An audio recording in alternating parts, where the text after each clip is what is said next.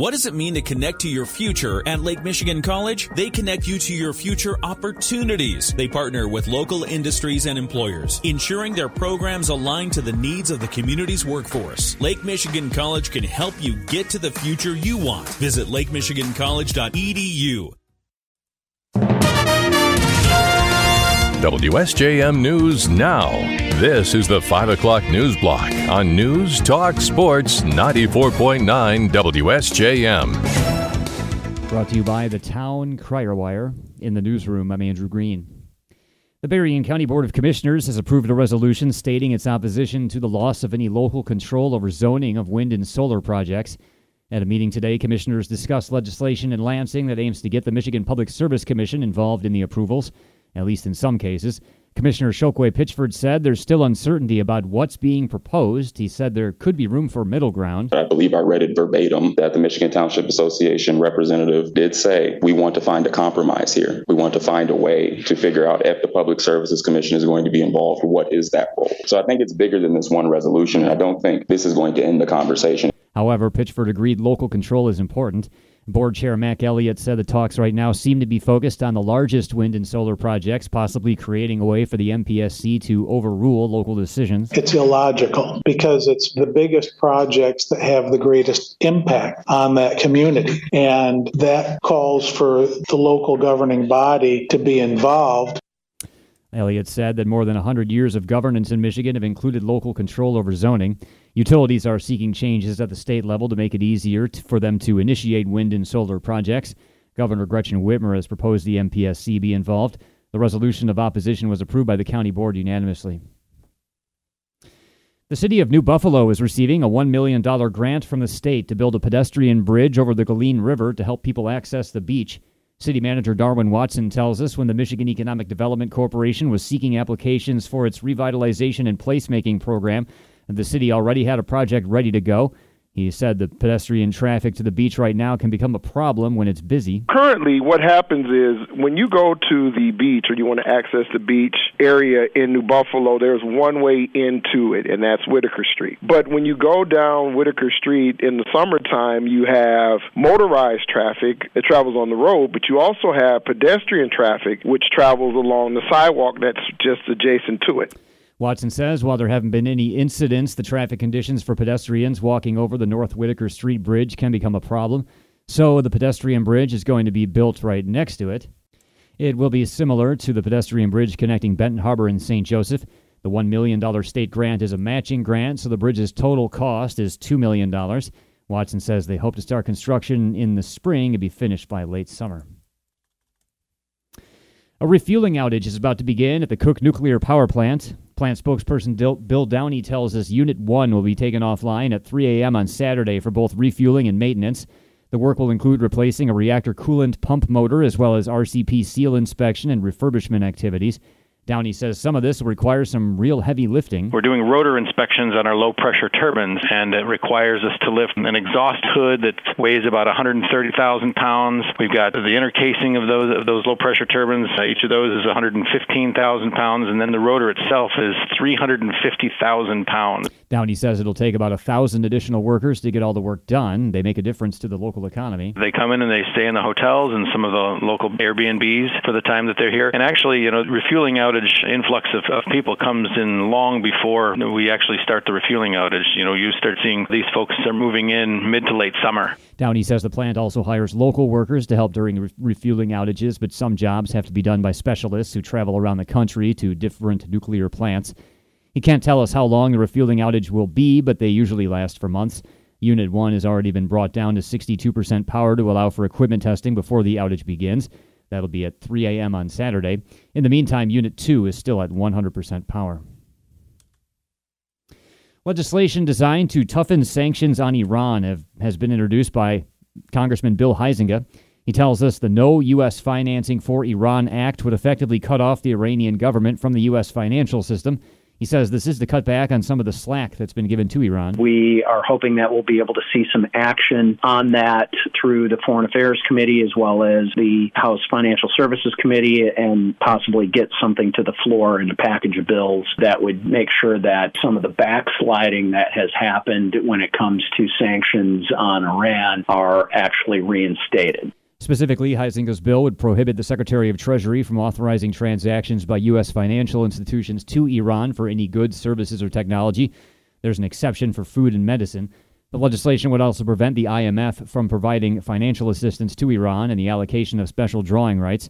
Huizenga says Iran is the leading state sponsor of terror, and it's time to crack down on its government. The Michigan Department of Transportation will reopen all lanes of US 31 between Buchanan and Berrien Springs next week after a seven month repaving project.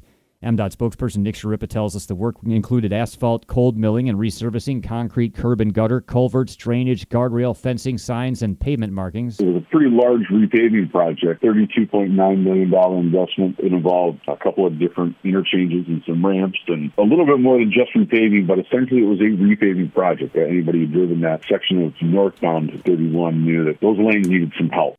Schirripa says the project is nearly finished and the road will reopen to traffic next Wednesday. There still may be a few shoulder and single lane closures while MDOT puts the finishing touches on the road. In all, the agency repaved 12 miles of US 31.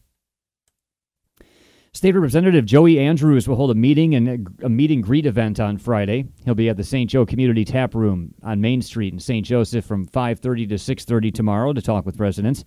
Andrews says this is a good chance for anyone to ask questions, voice concerns, or receive an update on any issue they have in mind. He's inviting everyone to stop by. And it may seem hard to believe, but the state has selected the official 2023 state Christmas tree. Michigan Department of Technology Management and Budget spokesperson Laura Wotruba says the tree is a 60 foot spruce from Onaway in Presque Isle County. She says they've been looking for a few months. Back in June, we put out a call for uh, people to submit trees for consideration to serve as the uh, state tree. And really, that process, uh, we, we typically look for a spruce or a fir tree. It does have to be at least 60 feet tall uh, with a maximum crown of 24 feet and a maximum trunk diameter of 30 inches. Wotruba says is the tree was donated by Vic Rupert and his family to honor his late wife, Shirley. The tree will be harvested October 26th and transported to Lansing to the state capitol, where it will be decorated. It'll be lit at a tree lighting ceremony at the annual Silver Bells in the City celebration on November 17th. WSJM News Now continues with your Bloomberg report.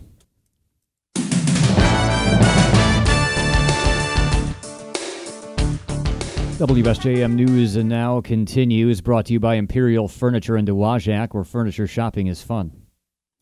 National Security Council spokesperson John Kirby revealed around 14 Americans still remain unaccounted for following Saturday's attacks by Hamas militants.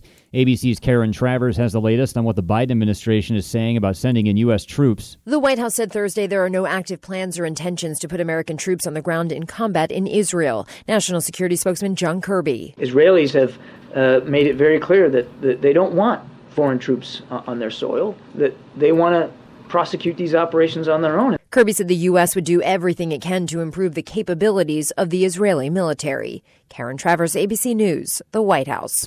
The Israeli military pulverized the Hamas ruled Gaza Strip with airstrikes prepared for possible ground invasion and said today it's a complete siege on the territory would remain in place until Hamas freed some of the 150 hostages taken during a grisly weekend attack. A visit by Secretary of State Antony Blinken, along with shipments of U.S. weapons, were a powerful green light to Israel to drive ahead with its retaliation in Gaza. But international aid groups warned of a worsening humanitarian crisis. Israel has halted deliveries of food, fuel, medicine, and electricity to Gaza's 2.3 million people and prevented entry of supplies from Egypt. The war has claimed at least 2,700 lives on both sides. Israel says it will not allow any food or water to go into Gaza until the hostages are released.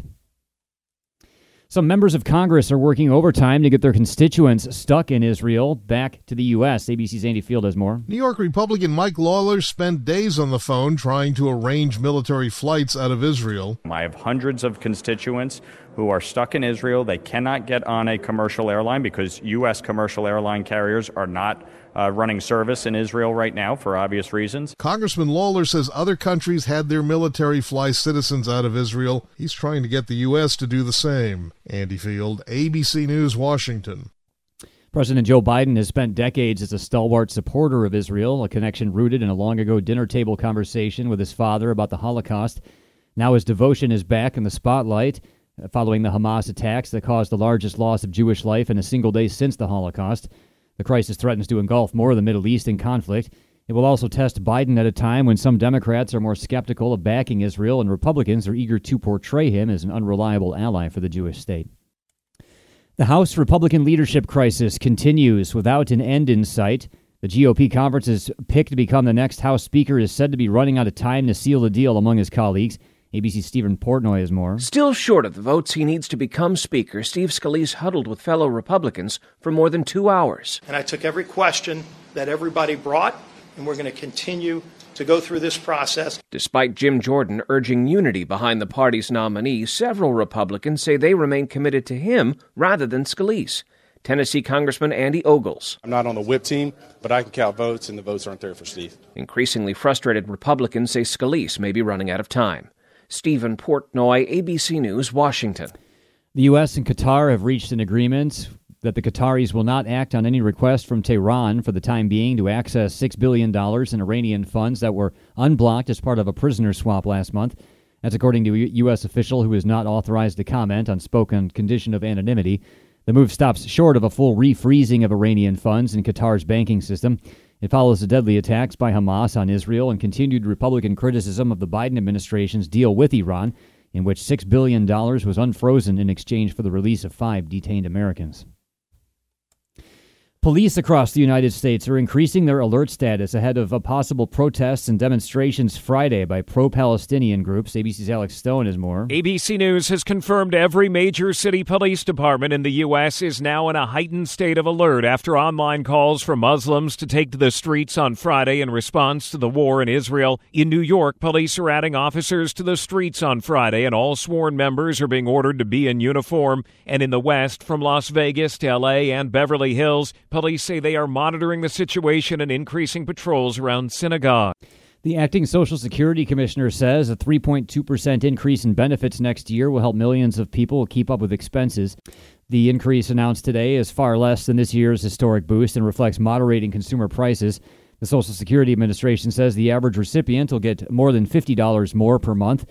The AARP estimates $59 per month. About 71 million people, including retirees, disabled people, and children, receive Social Security benefits. This year's cost of living adjustment was 8.7%, triggered by record high inflation, pushing up costs of consumer goods.